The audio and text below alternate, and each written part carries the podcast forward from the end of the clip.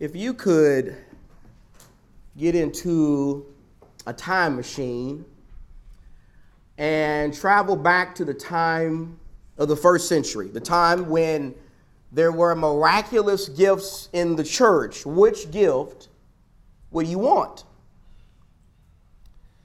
Which gift would you choose? Which gift would you choose to have? Would it be the gift of prophecy? Would it be the gift of receiving direct revelation from God? Would it be the gift of healing? Or the gift to be able to cast demons out of people or to be able to raise the dead? What about the gift of what about the gift of tongues? What about the gift of tongue speaking?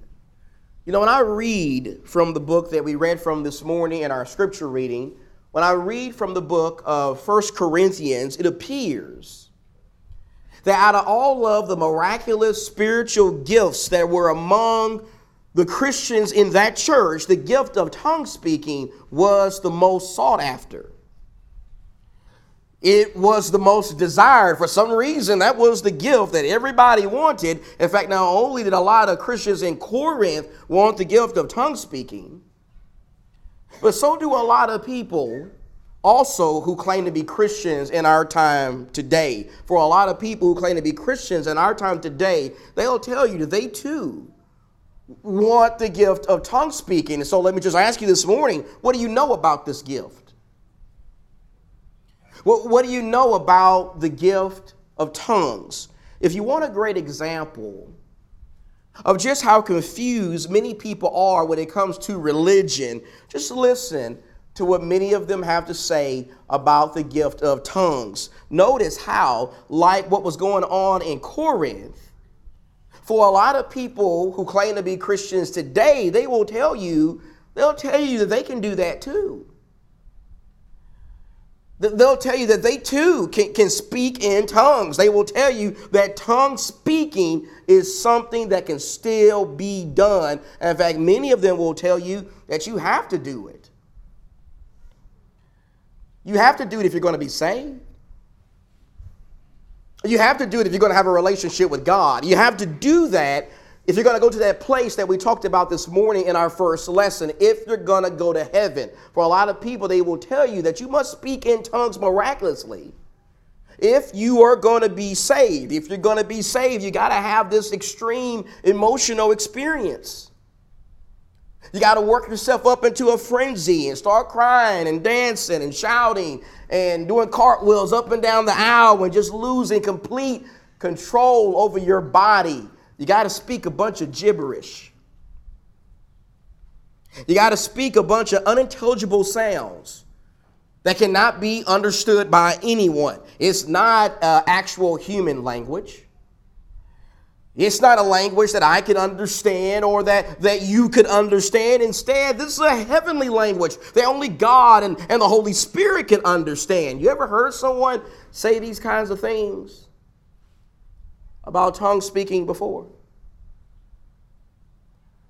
I've heard people say these kinds of things many times, and since this subject continues to generate a lot of confusion and controversy in the religious world, and since I've received some questions from some of our folks here over the past couple of months regarding this subject, if you don't mind in this study, I want to talk with you about it, okay? If you don't mind this morning in our study from God's Word, I want to give you some fast facts. I want to give you some fast facts about the gift of tongues. I want to give you some fast facts concerning some things that the Bible clearly teaches about tongue speaking. I want to ask you to go home today. I want to ask you to jot these fast facts down on a note card, tuck that note card away somewhere in your Bible, and be ready just to pull it out and use it whenever you find yourself having conversations with friends or neighbors or co-workers in regards to this issue. What does the Bible say? What does the Bible say about the gift of tongues? Well, one of the things the Bible tells us about the gift of tongues is number one, the scripture tells us that the gift of tongues was a miraculous spiritual gift. It was a miraculous spiritual gift that was performed and exercised by Christians 2,000 years ago living in the first century. There is no doubt about that. The Bible is very clear about that. Go in your Bible, please, to the book of Romans. I want to ask you to go in your Bible to Romans, the 12th chapter, please. In Romans, the 12th chapter, beginning with verse number four. We're going to have a lot of Bible in this lesson, so it would serve us all well to make sure we have a copy of the Bible in front of us paper Bible, digital, whatever you have. Get the Bible out. Let's read what the Bible has to say today. In Romans, the 12th chapter, after the Apostle Paul describes the church as a body that is made up of many individual members, in verse number six, he talks about how those members have gifts. And he says in Romans 12 and verse number 6 since we have gifts that differ according to the grace given to us, each of us is to exercise them accordingly. If prophecy, if prophecy according to the proportion of his faith, if service in his serving, or he who teaches in his teaching, or he who exhorts in his exhortation, he who gives with liberality, he who leads with diligence, he who shows mercy with cheerfulness. Notice how in these verses, Paul talks about, he talks about gifts in the church. He gives us a list of gifts in the church. Here he gives a list of non miraculous gifts and miraculous gifts. Now, in the case of the non miraculous gifts he mentions here, we've already seen many of our brothers exercise these gifts today, even during this worship assembly. We've seen brothers here offer service, verse 7, and teaching and exhortation and leading us and showing mercy. Those are the non miraculous gifts that are in the church. But not only does he mention non miraculous gifts, at the beginning or towards the end of verse number 6, he also mentions a miraculous gift. You see that? The one miraculous gift that he mentions here is the gift of prophecy. There was prophecy going on in the church when Paul wrote this letter. In fact, the church in Corinth, the main church we're going to be considering this morning, there were Christians in that church who had that gift. And so, when you go in your Bible, please, to 1 Corinthians, the 12th chapter, please. 1 Corinthians chapter 12. May want to put your Bible marker in 1 Corinthians because we're going to be going in and out of chapters 12, 13, and 14 for the remainder of this study. In 1 Corinthians chapter 12, beginning with verse number 1, after Paul spent some time talking with these Christians about how to properly partake of the Lord's Supper because they were abusing it, in chapter 12 and verse 1, he says, Now concerning, so he's talking about something else here. He's transitioning here. Now concerning spiritual gifts, brethren, I do not want you to be unaware. Drop down to verse number 7. In verse 7, he says, But to each one is given the manifestation of the Spirit for the common good. For to one is given the word of wisdom through the Spirit, and to another the word of knowledge according to the same Spirit, to another faith by the same Spirit, and to another gifts of healing by the one Spirit, and to another the effecting of miracles, and to the uh, another prophecy, and to another the distinguishing of spirits, to another various kinds of tongues, and to another the interpretation of tongues. So notice there how in addition in addition to having none miraculous gifts in this local church, this local church, Paul says, also had also had miraculous gifts. It also had Christians who could do supernatural things. They could do things that superseded natural law. Paul says they could heal people. They could heal people just like that, just like Jesus did. They could prophesy. They could foretell the future by the power of the Holy Spirit. They could cast demons out of people. They could even speak in tongues and interpret those tongues. Paul says that the gift of tongue speaking, like prophecy and healing, was a miraculous spiritual gift. And like all the other miraculous spiritual gifts, we need to understand that the gift of tongue speaking was miraculously imparted. It was miraculously imparted. Now, when we say that the gift of tongues was miraculously imparted, what we mean is if you were a Christian living 2,000 years ago in the first century and you wanted the ability to speak in tongues or prophesy or heal, then those gifts would have to be given to you. You couldn't get any of those gifts on your own. When it comes to tongue speaking, in the case of the apostles and the first Gentile converts of the New Testament, they received that miraculous gift through the direct outpouring of the Holy Spirit's power. You may have heard that be called the Holy Spirit baptism. That's exactly what you find happening in Acts 2.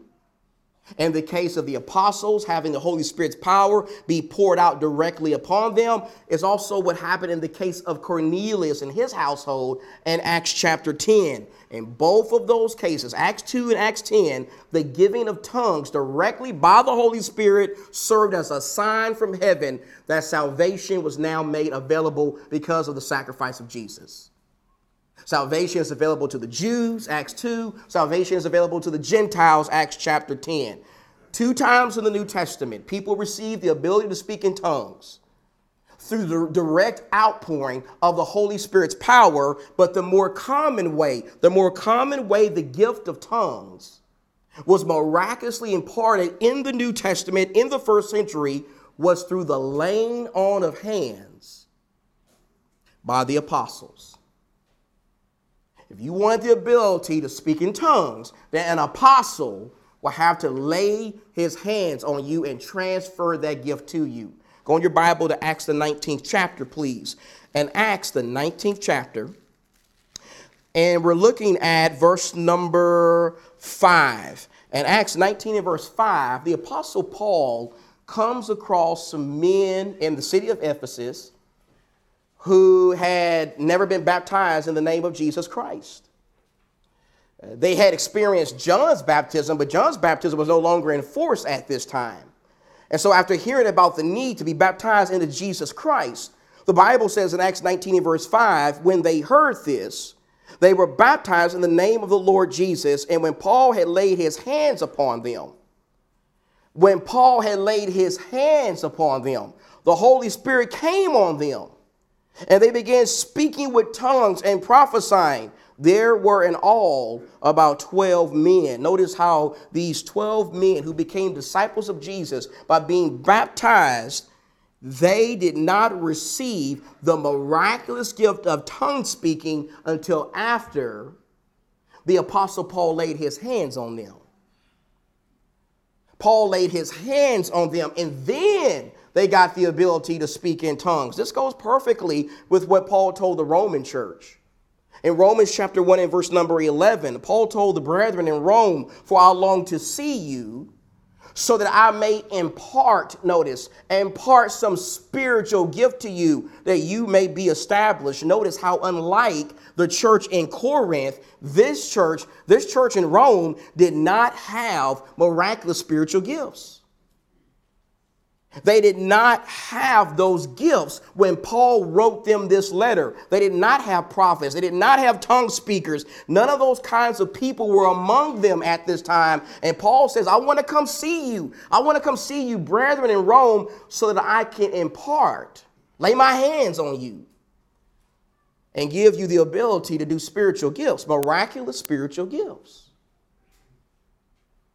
The Bible says tongue speaking was a miraculous gift that was miraculously imparted by the apostles through the laying on of hands to other Christians. But we need to understand that even though the apostles gave other Christians the ability to do this, not every Christian in the first century had this gift. Not every Christian in the first century had the ability to speak in tongues. Go back to 1 Corinthians, the 12th chapter.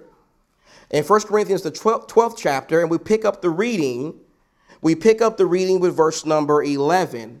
After Paul gives a list of the miraculous gifts in verse 10, he says in verse 11, but one and the same Spirit, that's the Holy Spirit, one and the same Spirit works all these things, distributing to each one individually, just as he wills. I began the lesson by asking you if you could get into a time machine and go back to the time of the first century, which miraculous gift would you want to have? Which gift would you choose to possess? That was really an unfair question to ask you because notice how when he even came to the Christians who did have miraculous gifts 2,000 years ago, Paul says that they couldn't choose which gift to possess. They couldn't just get any gift they desired. According to Paul, it was the Holy Spirit who made that choice for them. The Holy Spirit decided who was going to prophesy. The Holy Spirit decided who was going to heal and who was going to cast out demons and even who was going to speak in tongues. Not every Christian in the first century could speak in tongues, and those who were chosen by the Holy Spirit to speak in tongues, we need to understand that their speaking in tongues involved speaking actual languages. Speaking actual languages, not a bunch of gibberish. Not a bunch of unintelligible sounds, not a bunch of words that only God and the Holy Spirit and those in heaven could understand. No, Bible tongue speaking involved the tongue speaker speaking an actual language. The people who heard the tongue speaker could understand what they were saying. Go in your Bible, please, to Acts chapter 2. Acts chapter 2. We made reference to Acts 2 earlier, but now we're going to read it. In Acts 2, after Jesus goes to heaven to be with his Father, and after he sends his apostles to Jerusalem to wait for the Holy Spirit, the Bible says in Acts chapter 2 and verse number 1, in verse 1, when the day of Pentecost had come, they, and the they there, when you follow the context back up, is the apostles. That's the they there, all the way through this. They were all together in one place. And suddenly there came from heaven a noise like a violent rushing wind and it filled the whole house where they were sitting. And there appeared to them tongues as of fire, or like fire, distributing themselves, and they rested on each one of them. And they, again, the apostles, were all filled with the Holy Spirit and began to speak with other tongues as the Spirit was giving them utterance. Now there were Jews living in Jerusalem, devout men from every nation under heaven. And when this sound occurred, the crowd came together and were bewildered because each one of them was hearing them speak in his own language or his own tongue. They were amazed and astonished, saying, Why are not all of these who are speaking Galileans? How is it that we each hear them in our own language or tongue to which we were born? Now, in verses 9 and 10, Luke goes on to give us a list of the different kinds of Jews who were gathered in Jerusalem on this occasion. They were coming from all over the world to Jerusalem. And then in verse 11, these people said in verse 11, We hear them in our own tongues, speaking of the mighty deeds of God. Notice how, when it came to these Jews who were gathered in Jerusalem and observed the apostles' speak in tongues, the scripture says that they could understand them. They could understand what the apostles were saying as they spoke in tongues. They could understand what they were saying because the apostles were not speaking a bunch of gibberish. Instead, they were speaking actual languages from the countries that these people had come from all of a sudden, out of nowhere, these uneducated fishermen from Galilee were speaking foreign languages that they had never formerly been taught. To put this in perspective, it would be like if somebody in our worship assembly here stood up and all of a sudden started speaking German and they had never formally ever been taught German before. Or they start speaking Italian or French or Spanish and they had never formally been taught those languages before. That is what Bible tongue speaking involved. Bible tongue speaking was not gibberish and a bunch of words that nobody could understand. It involved speaking actual languages miraculously without having to go to school to learn those languages. Maybe this explains why the gift of tongue speaking was not generally practiced in assemblies where people did not know the language. Go in your Bible back to 1 Corinthians, the 14th chapter. We go back to 1 Corinthians 14, And in verse number 27, as Paul talks to this church in Corinth, in 1 Corinthians, the 14th chapter, and in verse number 27, he says to them, verse 27, if anyone speaks in a tongue, it should be by two or at the most three, and each in turn, and one must interpret. But if there is no interpreter, he must keep silent in the church and let him speak to himself and to God. What is Paul saying there in those verses? Well, simply put, there in those verses, Paul is saying that if people in the worship assemblies in Corinth could not understand a tongue speaker when they stood up and started speaking in the assembly, then that tongue speaker needed to be quiet. That, need, that tongue speaker needed to sit down and keep his mouth shut. He needed to do that because nobody was receiving any benefit from the exercising of his gift. They couldn't understand what he was saying, and that's why an interpreter, Paul says, needed to be present. You see, without an interpreter there, to confirm that an actual language was being spoken by the tongue speaker, confusion was going to be in the church. Chaos was going to be in the church. Nobody was going to be able to understand what that person was saying. It was going to look exactly like these charismatic worship assemblies that you find going on today. It was going to be an utter mess. And so tongue speaking was not generally practiced in assemblies where the people did not know the actual language. And the gift of tongue speaking, we need to point out, was actually primarily designed to benefit not so much believers in the church, but rather unbelievers, people in the world, people who are not Christians. Are you still in 1 Corinthians 14? Look at verse 22. In verse number 22, Paul says, So then tongues are for a sign, not to those who believe, but to unbelievers. But prophecy is, is for a sign, not to unbelievers, but those who believe. This goes perfectly with what Jesus said in Mark, the 16th chapter. When you go in your Bibles to Mark, the 16th chapter, and I want you to appreciate with me what Jesus said as he gives the Great Commission, please. In Mark, the 16th chapter, after Jesus told his people to go out into all the world and preach the gospel to every creature, and verse number 17, it says, These signs, these miraculous signs, that's the idea there, will accompany those who have believed. In my name, they will cast out demons, they will speak with new tongues. They will pick up serpents, and if they drink any deadly poison, it will not hurt them. They will lay hands on the sick, and they will recover. So then, when the Lord Jesus has spoken to them, he was received up into heaven and sat down at the right hand of God. And they, the disciples, went out and preached everywhere while the Lord worked with them and confirmed the word by the signs that followed. What is the common idea being expressed in both of these passages we just read? Well, the common idea being expressed in both of those passages is spiritual gifts. Miraculous spiritual gifts like tongue speaking was designed to be a sign to unbelievers.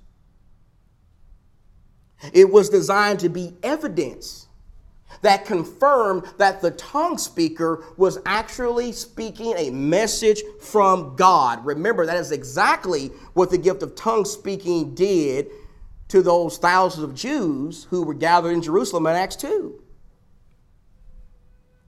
Remember back in Acts chapter 2, once those Jews who were gathered there heard the apostles all of a sudden start speaking in foreign languages they had never formerly been taught, they knew God was at work.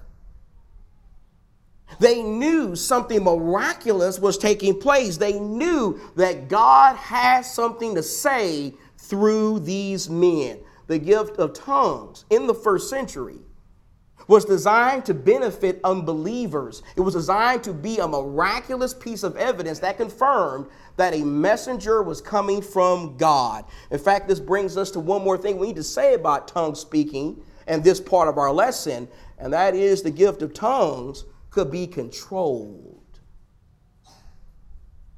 It could be controlled by the person who was blessed to have the gift. And that's not what a lot of people believe today.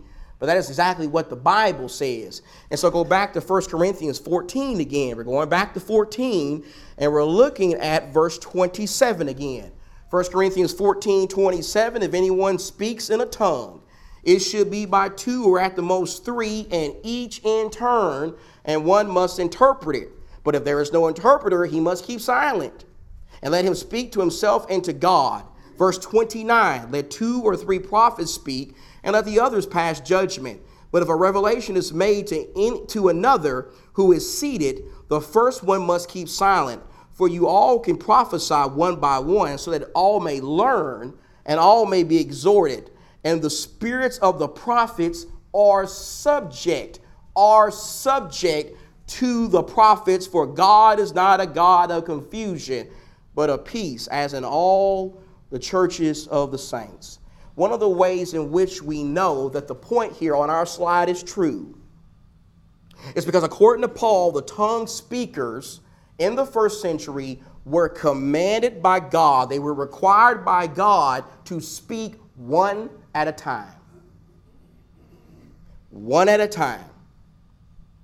Paul says it didn't matter how many Christians in that church possessed the gift of tongue speaking, there were to be no more than two or three of them speaking in tongues, and those people needed to have an interpreter present.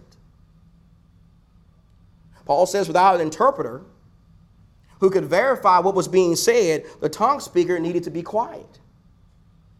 The tongue speaker could not exercise their gift. They could not exercise their gift because that would cause unbelievers who visited their worship assembly to be confused, and it would hinder them from building up each other as brothers and sisters in Christ. Now, these are just seven, just seven fast facts about tongue speaking.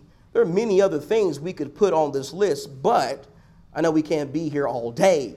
We got to go home at some point. What we do need to do now is transition and answer a more important question and that question is this that question is so what? So what? Okay, we know some things about tongue speaking. We know some things the Bible has to say about this miraculous spiritual gift, but how is that going to help me? How is that going to help me serve God? What, what good is that going to do me beyond make me a little bit smarter? Why did Paul spend three chapters in First Corinthians talking with the Corinthians about tongue speaking. What was Paul's message to the Corinthians in regards to tongue speaking? Well, very quickly, let me give you three reasons. Three reasons why Paul spent three chapters in 1 Corinthians talking with these Christians about tongue speaking. First, the first reason why Paul spoke with these early Christians about tongue speaking was because he was trying to urge them to stop doing something. He was trying to urge them to stop being prideful. Stop being prideful. Stop just thinking about yourself. Stop being in competition with each other over your miraculous spiritual gifts. That's why Paul is even bringing this up in 1 Corinthians. And so go in your Bible back to 1 Corinthians and look at chapter 12, please. In 1 Corinthians chapter 12 and verse number 14, after Paul talked about how the Holy Spirit was the one who decided who got whichever miraculous spiritual gift. In verse number 12, Paul goes on to say, For even as the body is one, and yet has many members, and all the members of the body, though they are many, are one body, so also is Christ. For by one Spirit we were all baptized into one body, where the Jews or Greeks, where the slaves were free. We were all made to drink of the one Spirit, for the body is not one member, but many. Why is the Apostle Paul having to tell them that? Why is the Apostle Paul having to tell them something so elementary? Why is he having to tell them that they are one body in Christ? Well, the reason why Paul is having to tell them that is because clearly they have forgotten it. They have forgotten about who they were.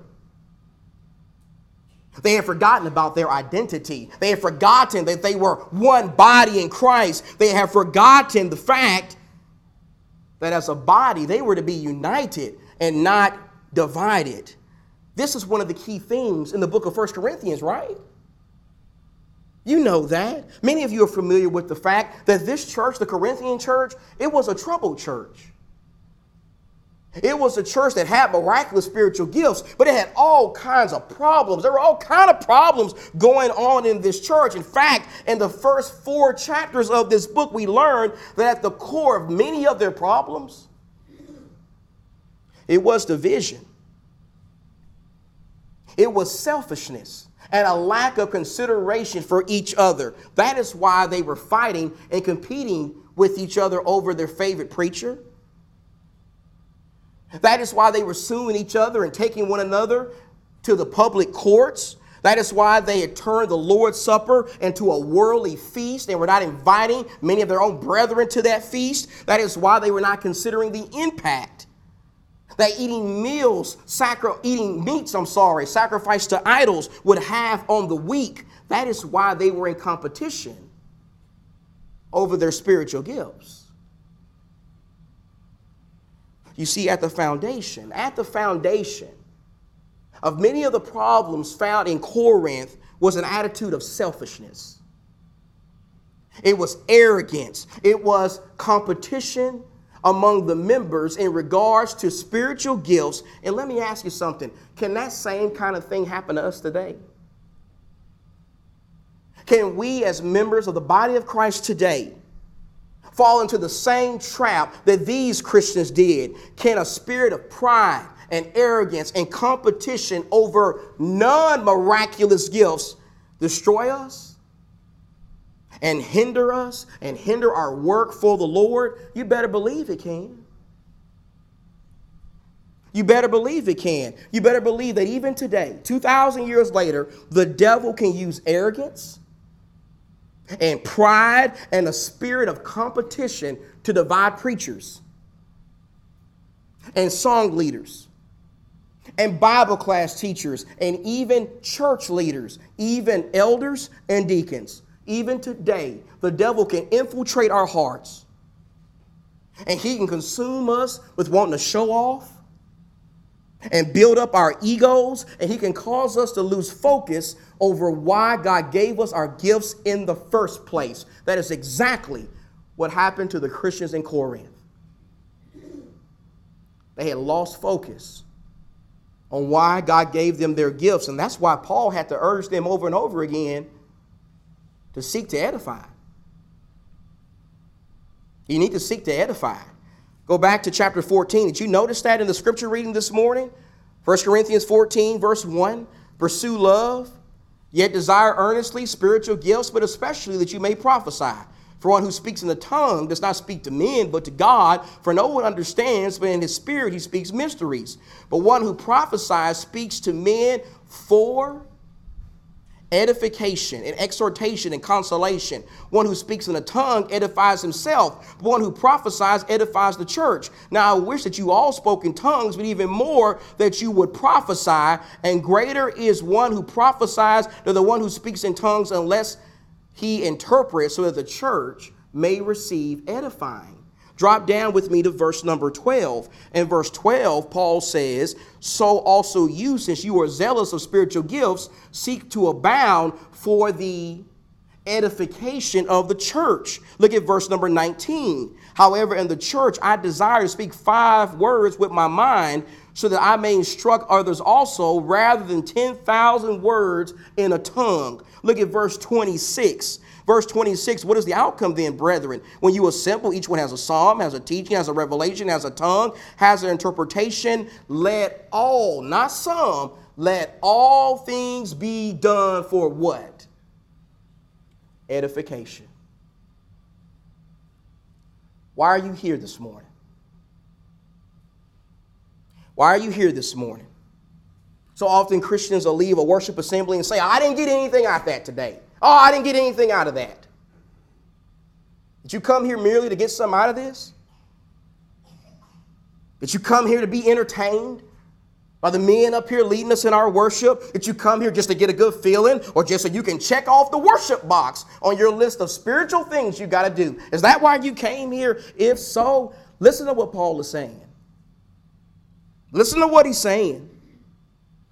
Redirect, re engineer your thinking, strip yourself of that selfish spirit, understand that while there's nothing wrong with you wanting to get some out of this, and have a good feeling in your heart while you worship God, while there's nothing wrong with that kind of stuff, the primary reasons why you need to be here in that pew is to number one, worship God. So God can get some out of this.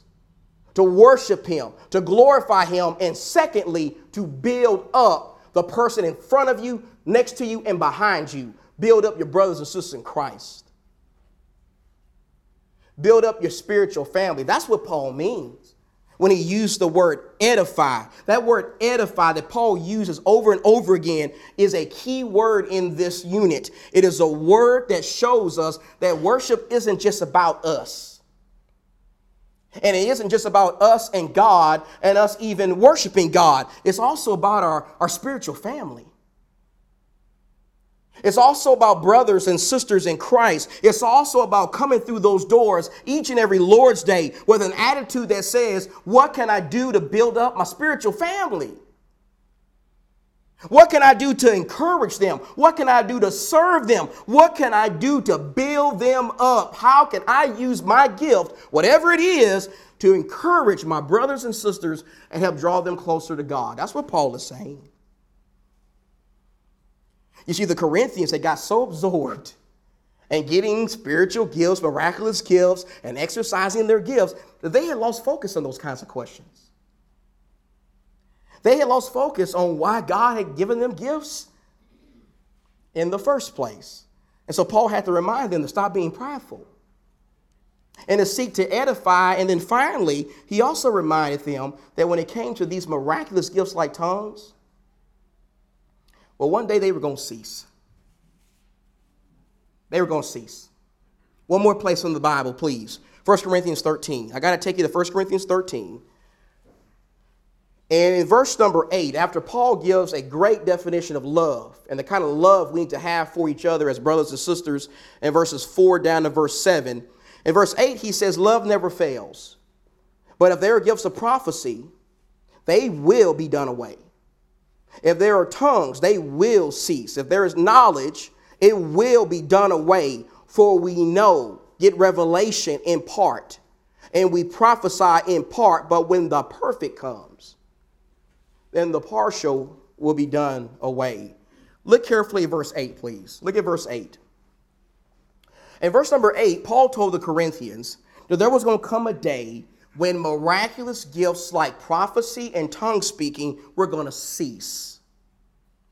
They were going to be done away. They were going to end. When were they going to end? Well, according to verse 9, Paul tells the Corinthians that during their time, 2,000 years ago, when it came to getting revelation from God, they were only getting partial revelation. During that time, God's word was being revealed through his spokesman in part. They were getting partial revelation, but there was going to come a day when all the parts were going to come together. All the parts were going to be assembled. God's word was going to be perfect and complete and fully revealed. When that day came, Paul says that the miraculous signs that were needed to confirm the message and edify the brethren, they were to be done away. They were to cease they would have served their purpose. And so, what does that mean practically? Well, practically, that means that once the last book of the Bible was completed, once the book of Revelation was completed, miraculous gifts like tongue speaking stopped. They stopped. Nobody is doing that today. No apostles are alive to impart those gifts. In fact, we as Christians today have something better. We have that book you have in your hand this morning. We have the complete Bible. We have perfect revelation. We have all of God's Word. God's Word is all we need to know God and how to worship God and how to live for God and be saved by the blood of Jesus Christ. We don't have the miracle of tongue speaking in the church. We got some better. We got the Bible and all the Bible. In fact, I submit that tongue speaking has never been required for a person's salvation. Remember in Acts 2 and verse 38. After those Jews saw the apostles miraculously speak in tongues and they heard this great sermon about Jesus, they asked Peter, What shall we do to be saved? And Peter didn't say, Speak in tongues. He said, Repent and each of you be baptized in the name of Jesus Christ for the forgiveness of your sins. In the case of Cornelius and his household, the first Gentile converts, after they miraculously started speaking in tongues, Peter didn't say, Well, they're saved now, they're good, they don't have to do anything else. No, Peter saw them speaking in tongues miraculously and said,